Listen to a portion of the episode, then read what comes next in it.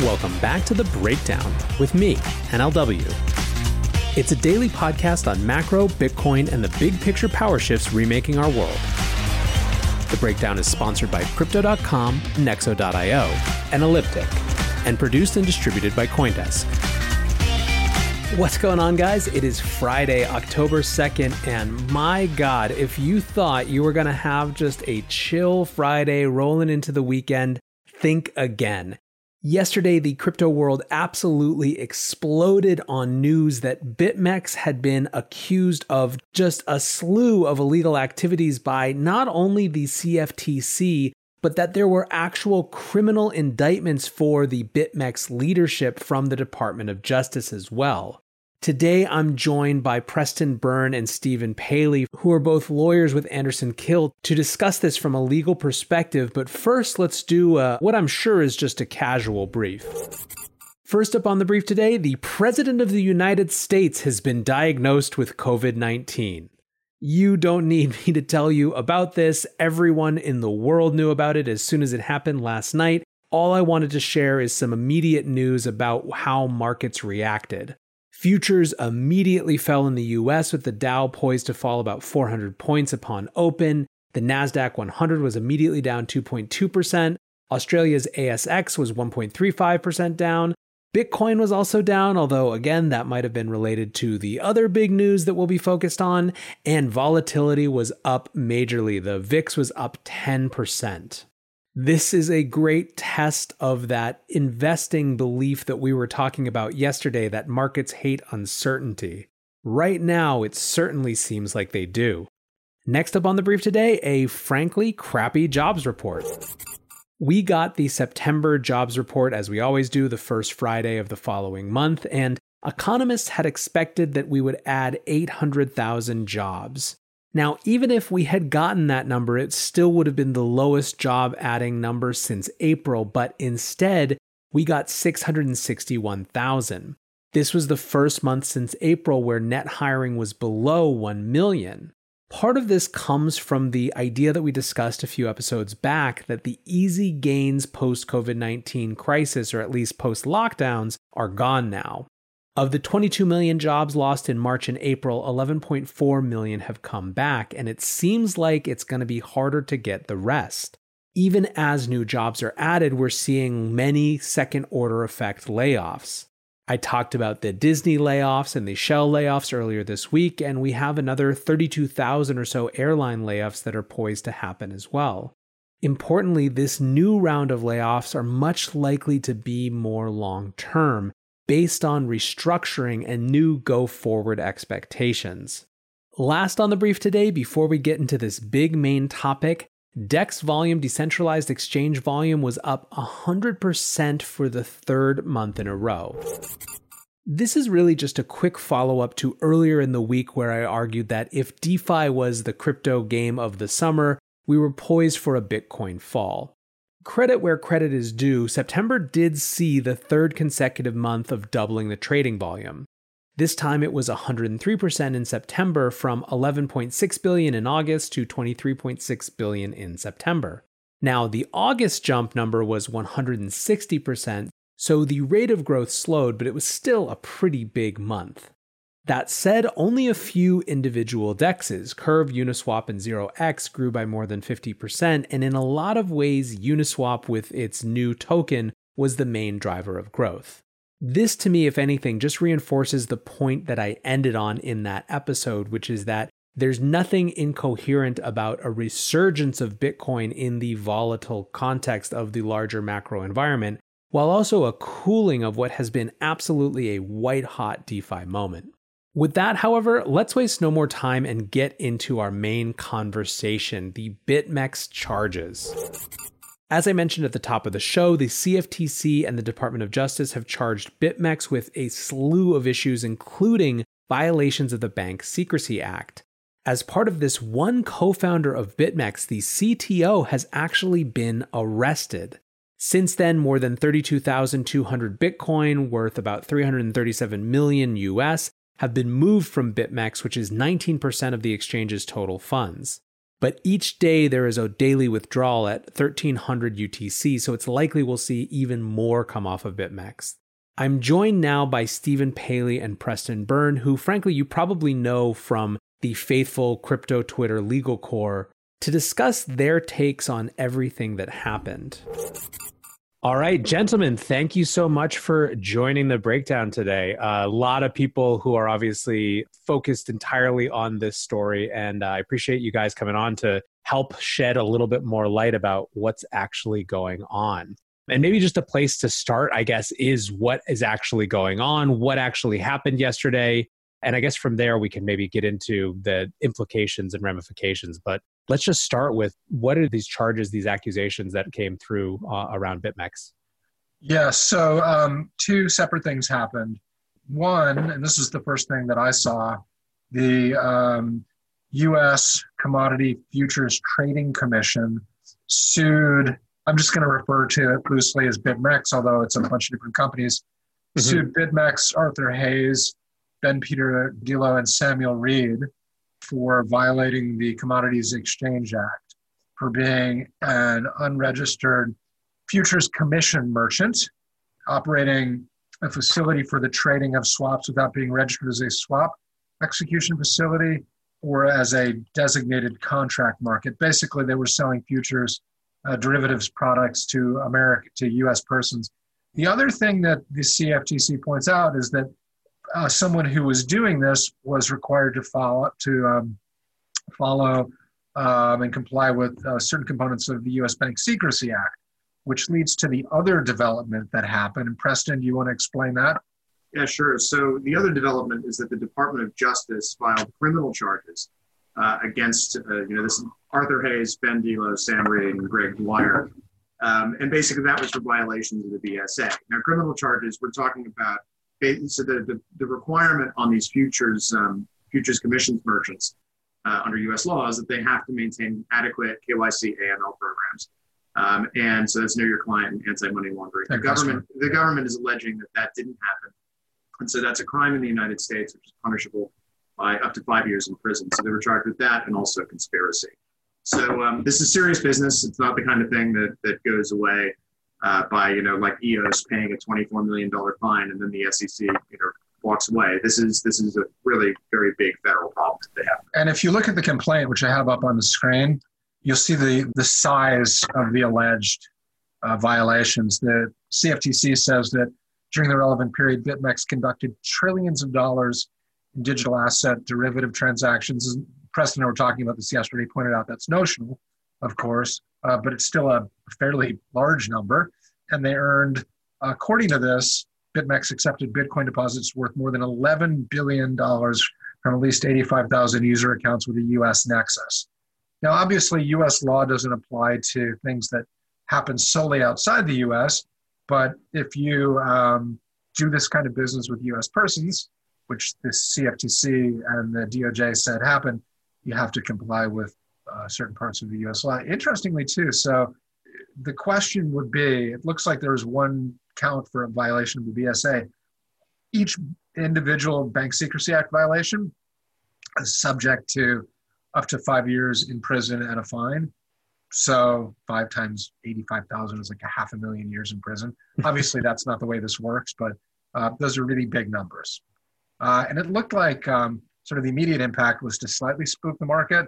You'll see a, a huge, was like a two and a half point drop at about 10 a.m. yesterday. And I suppose people would say it's not a big deal, and I'm not a trader. Uh, it does, like if you look at it in the in the broad scheme of things, it's not huge, but it was definitely a precipitous red. Certainly, it's not nothing, right? It was it wasn't nothing. It didn't. The market didn't shrug it off, and the fact that it's you know still the top thing that people are talking about a day later is testament, I think, in in these markets, just with how fast they move. Um, I, you brought up something that I think uh, was one of the biggest questions, maybe the biggest question that I saw people who wanted clarity or more information on, which is jurisdictional, right? Uh, and so, what gives the U.S the uh, authority to to go after this company that's theoretically registered somewhere else, where it's easy to bribe people with just a, t- a coconut. Coconut.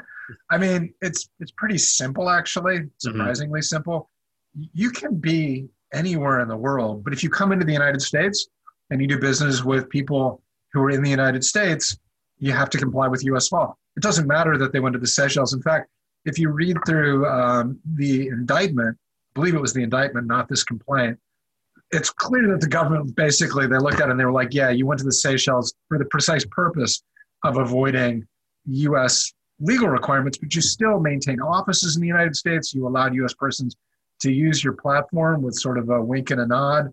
You received notification that you you had knowledge as at least in 2018 that you were required to follow AML KYC procedures and you didn't. So if you're like if you're doing business in I don't know Madagascar and you have a website and you uh, block VPNs and you block US IP addresses and you do uh, you know rigorous AML KYC, the US you shouldn't have any problem with US compliance.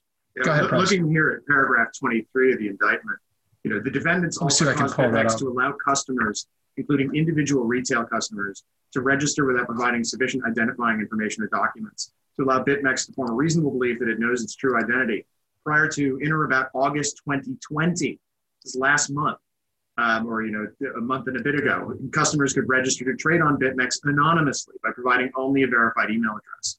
And this is happening in the context when they knew they were under investigation by the CFTC for at least a year and a half. So this is a, you know, these guys have been allegedly have been violating the law for a very long time. And so, so I'm not, we shouldn't be too surprised now when, when FinCEN decides to do something about it.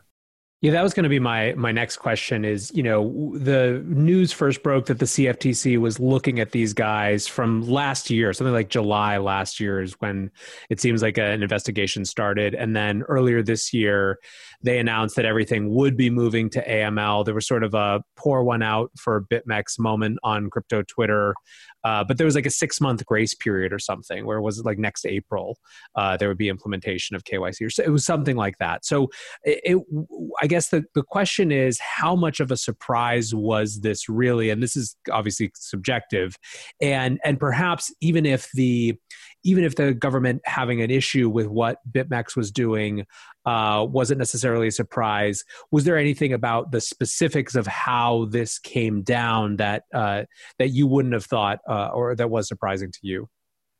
I mean, this news always drops when I'm in the middle of doing something else. So, like the timing, I would just I would appreciate it if the authorities would check with us first, so I don't have to drop, uh, you know, working on a project so that I can send out a 20 tweet tweet storm. Yeah, exactly. and then have to stay up till midnight doing the work that I needed to do in the morning.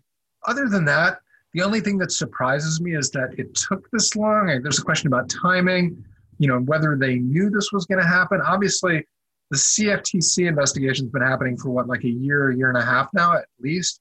Uh, they took depositions. It appears that they received, uh, you know, some volume of internal documents. The question I have, and we're just not going to know this, is um, whether they knew that they were going to be criminally charged. The indictment, um, so for those people outside the United States who don't understand the process, an indictment in American criminal law is a, is basically um, it's a document that says what the charges are, the criminal charges against you, and it lays out the basic facts, and then it explains uh, how those facts have proven to be true beyond a reasonable doubt, uh, would support uh, criminal uh, charges and conviction.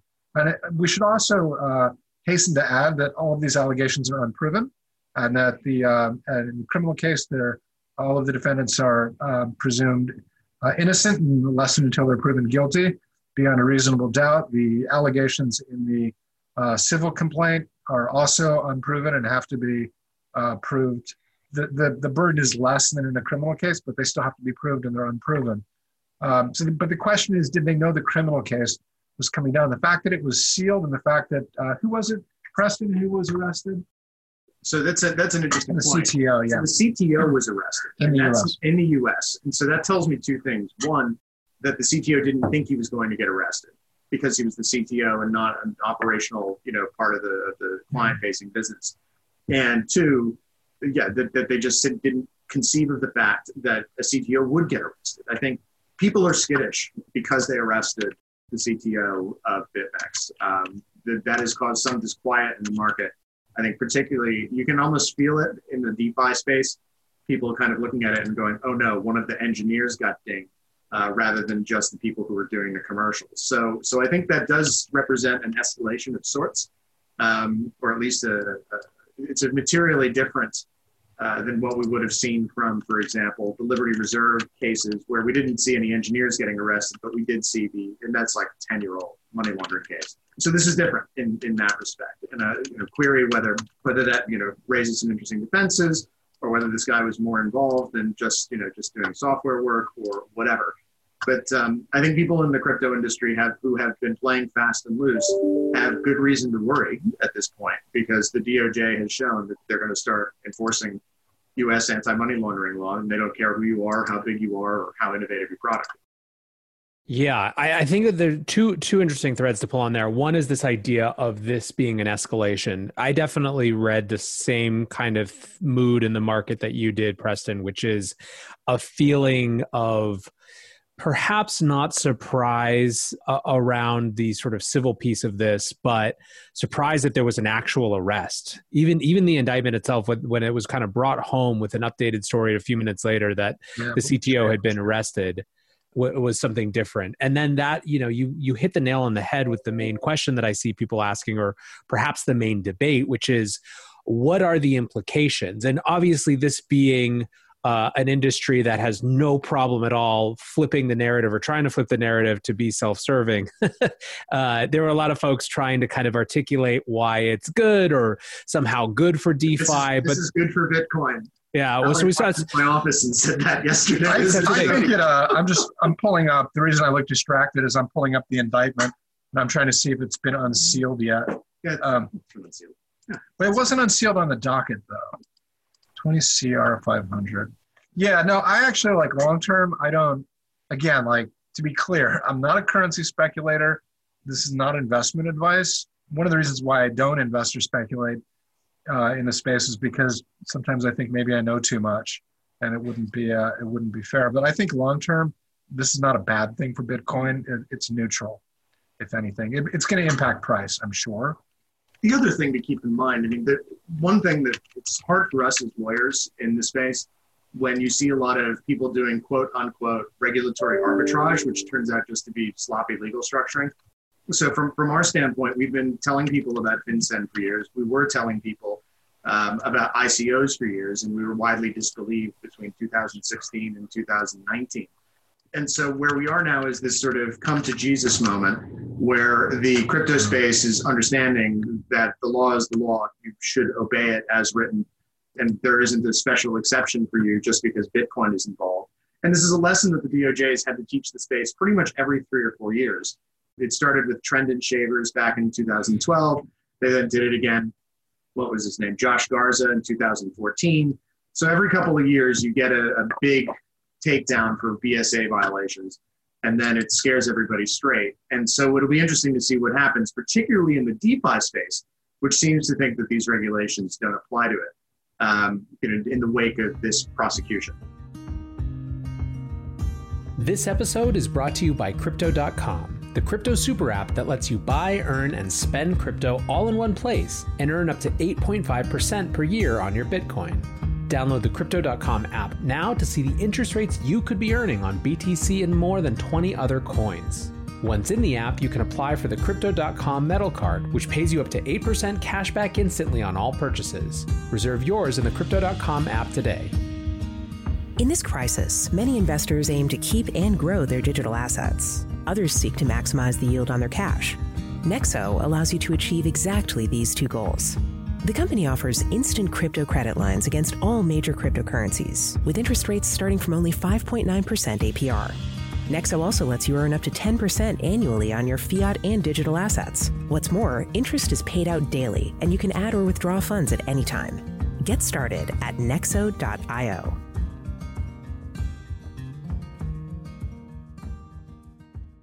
All right, can you see the complaint up on your screen, Nathaniel? Yep. So basically, if you look what I have um, um, highlighted there. This is the cause number for the indictment. It's still under seal, which means that we can't see when the when the criminal complaint was uh, filed. Can you now see the the criminal indictment? Yep. Yeah. So these are the uh, the criminal charges. So we don't actually know when this was filed. I saw one interesting theory from Jake Chervinsky, which is that basically they've been Uh, negotiating yeah. a, a settlement. He was, he was speculating. He was speculating. Um, he said potentially they were negotiating some kind of global settlement here, and then it was the end of fiscal for the regulators on uh, September 30th. And so maybe they said, okay, well, if talks break down by that point, you know, we'll file the next day. So, you know, TBD, what you know, what what all this means. Or looking for Lambo. Yeah. that's not, that's not word searchable. They did No, mention the right. Lamborghinis. Yeah, it was the in, Somewhere. talking about 2018 in consensus when they rolled Yeah, up. with I remember that Lamborghini. I was there. Mhm. Um, I had nothing to do with it, but I did see it. Just in, in case FinCEN is listening, I, I. I did roll my. I was like, why would you? I guess, like, without dumping on them, um, it's not really my job. I'm not here to judge, but you do have to wonder about the wisdom of running an offshore exchange and then showing up in the United States and rent, renting Lamborghinis and tweeting about it. Well, it's, I, I mean, it's certainly fascinating. I mean, different people play different strengths. And part of Arthur Hayes's mystique for whatever mystique he had was that unbelievably cowboy you know i mean even the, even his the letters that he writes you know from the desk of arthur hayes which are always some of the best reading in this space but they are uh, very pointed. They're sort of completely non politically correct in the context of the crypto industry. But you do get a sense reading through some of this that there's a little bit of a like are you kidding me dude? Well, you is know the part frankly? about the part about the Seychelles. Th- This is the fact that they set up there, given the surrounding facts and circumstances. If you look at this paragraph on page nine, you can see. Well, this is what I was saying before. The fact that they did that is actually used as evidence, or as used as uh, to support an allegation that they uh, these affirmative steps, those aff- affirmative steps purportedly designed to exempt BitMEX from the application of U.S. law demonstrate that from or about September 15th and including up to and at least September 20th, they willfully caused BitMEX to reject adoption. So, like the thing they did to avoid the U.S. is actually a thing that shows that they violated U.S. law. That's what the DOJ is saying here. If that makes sense. Yeah, and I mean it's it's super interesting. I mean, it, so this gets back to the DeFi question, right? Because I think that I mean, Preston, to your point, every new round in crypto, there's a new logic for why existing regulations aren't going to apply in some way.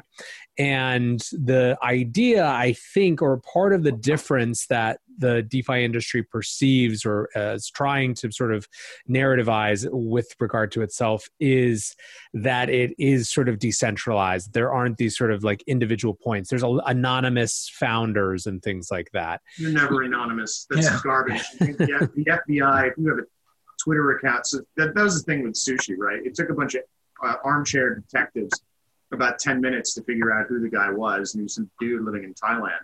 Um, and so the FBI, of course, is the vast apparatus of U.S. law enforcement and the ability to serve a, you know, a subpoena on very short notice on any provider of information services in the United States you know, and, and obtain all kinds of identifying information. And they're very, very good at finding out who people are.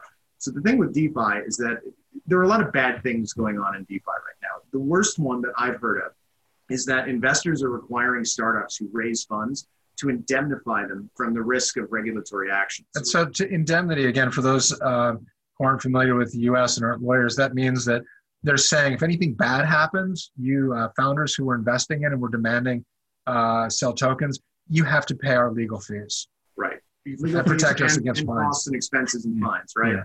And so that tells me that when these these investors are, are making those deals with startups, that they're basically outsourcing most of the risk onto the founders. Now, founders who are in a, you know, I remember I founded a startup once, and I remember closing my first round. It was about a million bucks, and it was the best day of my life until I realized that I had a ton of work to do, and then go raise the next round, right? So it's extremely tempting when you've got an offering and you're starving and you're a dev and you're you're trying to build something new and cool, and someone comes along and says, "Listen, I'll give you a ton of money to do it." And on these really oppressive terms. Now, VC funds that are investing in this crap know that when they do so, right, they're going to take their tokens and they're going to go flip them on the secondary markets or whatever else they're going to do. And that's their strategy. Their strategy is to make money by flipping tokens. That's what these crypto funds do. But in exchange for that, they're putting a ton on the shoulders of these devs who will principally be liable uh, if anything goes wrong with this or if there's regulatory intervention. And so sometimes you'll see something which happens more or less within the contiguous borders of the United States, and someone goes and boom, does, I'm not going to name names, but we've seen some very big token launches that occur in the US recently. And that's deeply problematic um, because from both a BSA standpoint, so this is like BSA being, you know, Department of Justice, FBI, handcuffs, courthouse, uh, and also from an SEC or CFTC perspective, depending on what the product is, which again is fines, penalties, restitution, and disgorgement. So in, in either case, we see a very lax attitude that is that is you know, mo- the big money in this industry uh, has an interest in making sure that founders produce products that make the money. They don't have an interest in founders producing products that make the founders you know happy over the long term. And so I think we have a kind of weird incentive mismatch where people are doing stupid stuff because VCs are fund are willing to fund it, but not because it's in their interest or because uh, it's something that'll keep them out of jail part of the reason that this feels like groundhog day is that there's always like a two year lag right Yeah, like two- on yeah. on when this happens and so you know the news stories are kick in its fight and and i think that it contributes to a sense of uh well that's for them you know and we've we've Yeah. all moved on in some way so people forget that the fact that it doesn't happen now doesn't mean that it won't happen later. And if you look at the BitMEX, if you look at the CFTC complaint or you look at the criminal indictment, references things that happened in 2015. Like goes back to 2015 to 2018. So, you know, you've got long statutes of limitations, five for criminal, six for civil. So I don't think anything in that Kik decision that came out the other day, which we haven't talked about, totally predictable. We predicted it. Um, and, uh, you know, at the time, you know, people were like, yeah, Kik, they're going to fight the SEC. You know, they're going to take them on. Telegram, you know, they've got all this money. And, you know, it's like the idea that somebody who's got a billion dollars or 500 million or 200 million has more in resources than someone who actually controls the money printing press is absurd. Literally absurd. It just doesn't make any sense. You can be a billionaire. You can be Jeff Bezos, the richest man in the world, and you can't hold a candle to U.S. law enforcement. That just doesn't- or you know that's true of other sovereigns too it's not just the us but uh, my prediction is just like we predicted Kik and we predicted that fincen would act this year. That was a prediction i made in my end of the year for the block uh, at the end of last year. We'll see you know there'll be fallout from uh, the defi stuff in the next two years. It might not happen right away but if i were a big defi protocol with a company based in New York with uh, an office of uh, market makers in the financial district, I might be thinking really hard about shutting that down and going someplace that doesn't have an extradition treaty and hiding out in a bunker for a few years. I don't wish that on anybody. I mean, it sounds like we're making light, and, and we're really not. Uh, it just, both the Preston and I have been in this space, if you will, since like 2014, 2015, and we see the same things over and over again. And, you know, we get a lot of people, you know, flipping us the bird at the time, telling us that we don't understand, and we actually do understand, and we're very sympathetic uh, to the project of, of Bitcoin in particular. And it's frustrating to see people getting in avoidable trouble. and it's it's it's really it's painful. I don't like dealing with these matters, but because it's so painful. But once you get under the regulatory microscope, there's a lot of document disclosure and a lot of intrusion into your life and the life of your friends and your family and everything else. Once you come under that microscope, Right. I mean, you know, the question is, okay, so like maybe you have a way where you can get 50 million or a couple hundred million or heck a billion dollars by doing something that's questionable. You know, that if somebody says, you know, yeah, there's like a regulatory arbitrage risk, you know, the question I would ask or the developer would be like, well, whose risk is it? Is there an amount of money that would make it worth it for the US government to have a microscope up my ass for the next three years? Right? Do I really want to leave this country, give up my citizenship, and never come back? You know, maybe for some people, that's those are risks that they're willing to take. Uh, the reason that we're both simple country lawyers, you know, is that uh, we just that's not the way we roll. I stupidly turned stupidly inverted commas. I don't regret doing it. I turned down thirteen thousand ether because when in from the pre-mine allocation because I was like around the community in London when it happened because I was concerned about the securities implications. I mean, that, those concerns turned out to be correct. It's just that the SEC declined to enforce against them. So Um, we take the very cautious approach, a very long term approach, sometimes four or five years ahead of time. You can see the problem starting, and an entrepreneur will say, Well, that doesn't get me to my next fundraise. That Yeah. doesn't get me to the next 10,000, 100,000 million users. So, what I'm going to do is I'm going to do this other thing. Right, and then you're on like a you know Interpol. What's it called, Preston? Which the, the, red list. You're on a red list. You have to worry about extradition. Like, is it worth? Is it worth it, or wouldn't it just be better to develop something that has a product and you know it's frustrating, but you know build something that people want, they want to use, and make money the old-fashioned way instead of like with Fugazi this that you know just like making shit up and pulling shit out of the air. So like the cool stuff that we're working on are, are with um, you know protocol developers, layer two protocol developers and people building on that who are not doing, you know, we get questions like everybody else is doing it, should we? And make it sometimes frustrating for our clients when we say, uh, you know, we'd rather you didn't and you shouldn't. or layer one, Or but layer they're just one. not selling it. Yeah, yeah, yeah. Right. So layer one, and we're going to you know, hash a Genesis block and be Right. done with it. Like all of that work is still out there. It's useful. Being able to do micropayments at scale on a peer-to-peer basis, that's one of the things that got me interested in Bitcoin. I didn't realize that like I was totally naive to the sort of financial trading aspect of it. That's I was just not part of my background. So all of that cool work is still out there to be done and is being done. What do you guys think of the sense, which I think is uh, emotional and maybe understandable, of a double standard when it comes to crypto versus other types of uh, traditional financial spheres? Well, I object to the IRS asking a question about crypto on the 1040. I do think that's problematic. I frankly, uh, Preston and I disagree about politics, and I'll, I'll let him like, I don't mean this in a partisan way, but I object to being in a country where our president can get away with paying 750 bucks in taxes, but the IRS is gonna. I know, I know. we, we, we have a we have a bet on the outcome of the election. Um, Preston's gonna be buying me a nice steak dinner or, or a herring dinner because I don't actually eat steak. um, but I guess if I lose, um, I'll be forced to eat the steak. we could, bo- there, given the events of this morning, it's entirely possible we both lose. I mean, You Uh, yeah. yeah, there's something to that. I also think the Bank Secrecy Act doesn't really make sense as applied to a lot of what goes on in crypto. It was never the intention. But, um, you know, there are plenty of white collar criminals sitting in prison. So, It's not like just because you didn't hear about people getting arrested for violations of the BSA Doesn't doesn't, mean, mean- that it didn't happen. It hasn't happens been happening all- for many years. yeah, all the time, every, yeah. you know, every day. I think one of the tough things for legal professionals in this space is, on the one hand, being sympathetic to the desire among participants for rules and regulations to be different, for the law to be able to move as quickly as new technologies, while also still recognizing that all of that wishing and feeling like it should be so and two bucks gets you like Yeah. 75% of a cup of coffee, right? An analogy is um, I did a bunch of work on drones a couple of years ago. Again, like I was too early. I wrote a long paper on drone technology and and uh, law like six years ago, and all of the people were like, you know, FAA regs are like behind the times and they're stifling innovation.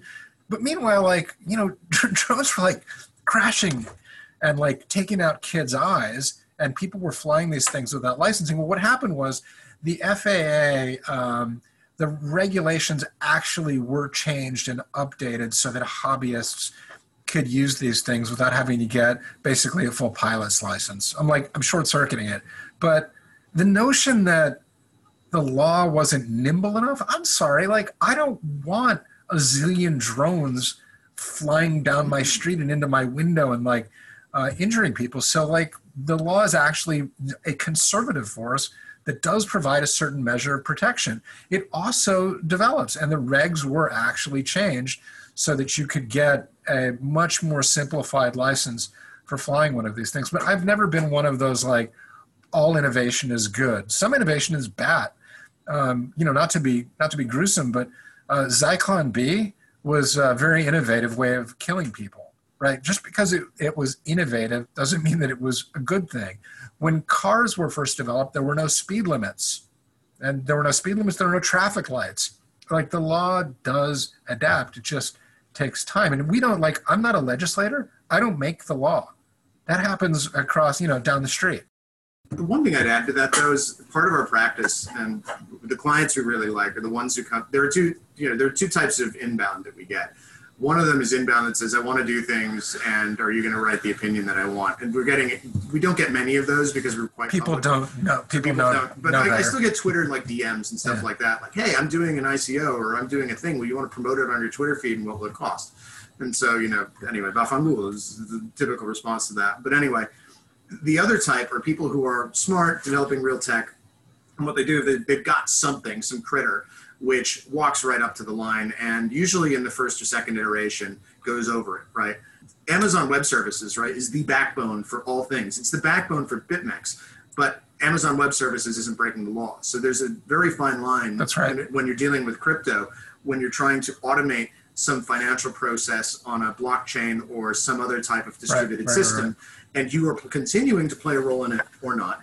And so the question is, what side of the line do you fall on? And so usually with some design tweaks, by removing, saying, okay, do you really need to be in custody of this? Yes, no. Okay, if the answer is no, then don't be in custody of it.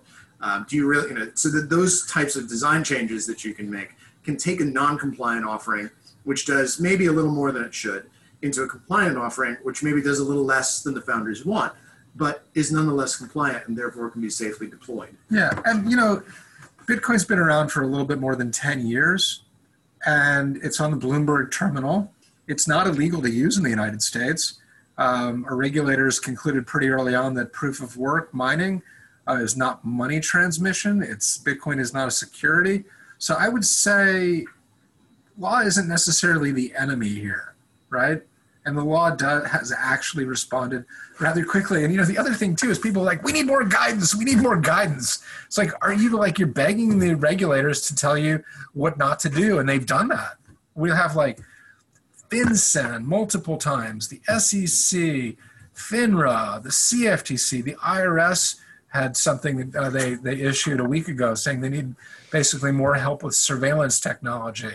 So like you really like you've been begging for more guidance. I mean, now you got it, right? Yeah, I, I appreciate you guys jumping on Yeah, so you quickly. Uh, but I, one last question just to wrap up. Sure, sure. Uh, best thing that can come out of this, worst thing that can come out of this for the industry as a whole. Oh, best thing that can come out of it is Behavior Uh, modification. behavior modification. Yeah, people act better.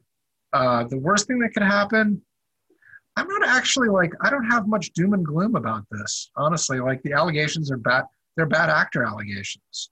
Um, I think that the guidance is uh, pretty clear. I mean, I suppose the worst thing that could happen is uh, US banks could get spooked, compliance departments could get spooked, and banking could start to be pulled from compliant exchanges. I just don't see that as happening. That happened to one very, very prominent crypto company in England Yeah. a few years ago. I'm not going to name it, but they, I mean, we're talking one of the big players was banking with very, basically bulge bracket banks in London. And then they got their banking pulled from them because of compliance concerns over stricter UK AML KYC rules. So that that's a very real possibility. Yeah. Um, but but I, you know, as far as I'm aware, BitMEX didn't actually have banking. Right. Um, it was Bitcoin only. So so that's I um, mean, you could see some U.S. banks taking a more conservative approach, reading and being like, like the, the top line headline, if you're not following it, is like, Bitcoin and cri- is criminal, right? Right. You're like, you don't know anything about it. You're like, see, we told you, it's all criminals, um, which obviously is not true. But you know, there was a statement from the OCC a couple weeks ago, basically, uh, you know, sort of laying the ground for banks being able to custody digital assets. Uh, there's, uh, you know, Kraken. Um, I believe Kraken received a bank charter in Mhm. Wyoming for a special depository institution. I know there are other applications in the hopper. It seems unlikely that um, Silvergate or Signature are going to pull banking from Coinbase or Gemini, which are both. I don't know about their listings recently, which are scratch my head, but they're fairly militant otherwise about AML KYC. Well, I appreciate, like I said, for you guys jumping on so fast, and uh, pleasure. I'll make sure make sure people have all your Twitter so they can yell more questions at you. Enjoyed chatting with you. Take care, man. So let's try to sum up a few parts of what we just heard.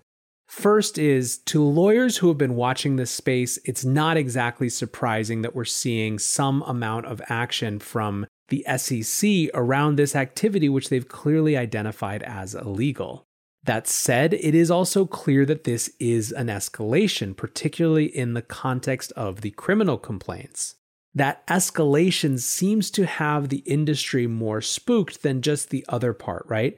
It's very different to think about jail than it is to think about fines. When it comes to implications, the way that I'd characterize both Stephen and Preston's opinion is that it's not so much that this means something new, particularly for those in DeFi. It's that the same principles that have applied since 2017's ICO boom are going to apply now, and that just because it takes the law a little while to catch up doesn't mean that you're going to be able to outrun it. Personally, I am sympathetic to the idea and the frustration that entrepreneurs have with legal codes that feel like they're designed for a different era, for a different type of context. At the same time, I think that we do have to recognize that we've seen this game play out again and again and again in this industry. This time it's different thinking is a really dangerous place to be, especially if you're the one taking the risk. I hope BitMEX is able to fight this. I hope that we can see more of a sea change in how the US regulates things. But for now, it's hard to see this as anything other than just one in what is going to be a very long streak of actions where the US government tries to make sure that it wrestles this industry into compliance with its rules and regulations. What do you guys think? Hit me up on Twitter, let me know at NLW, and as always, I appreciate you listening. Until tomorrow, guys, be safe and take care of each other. Peace.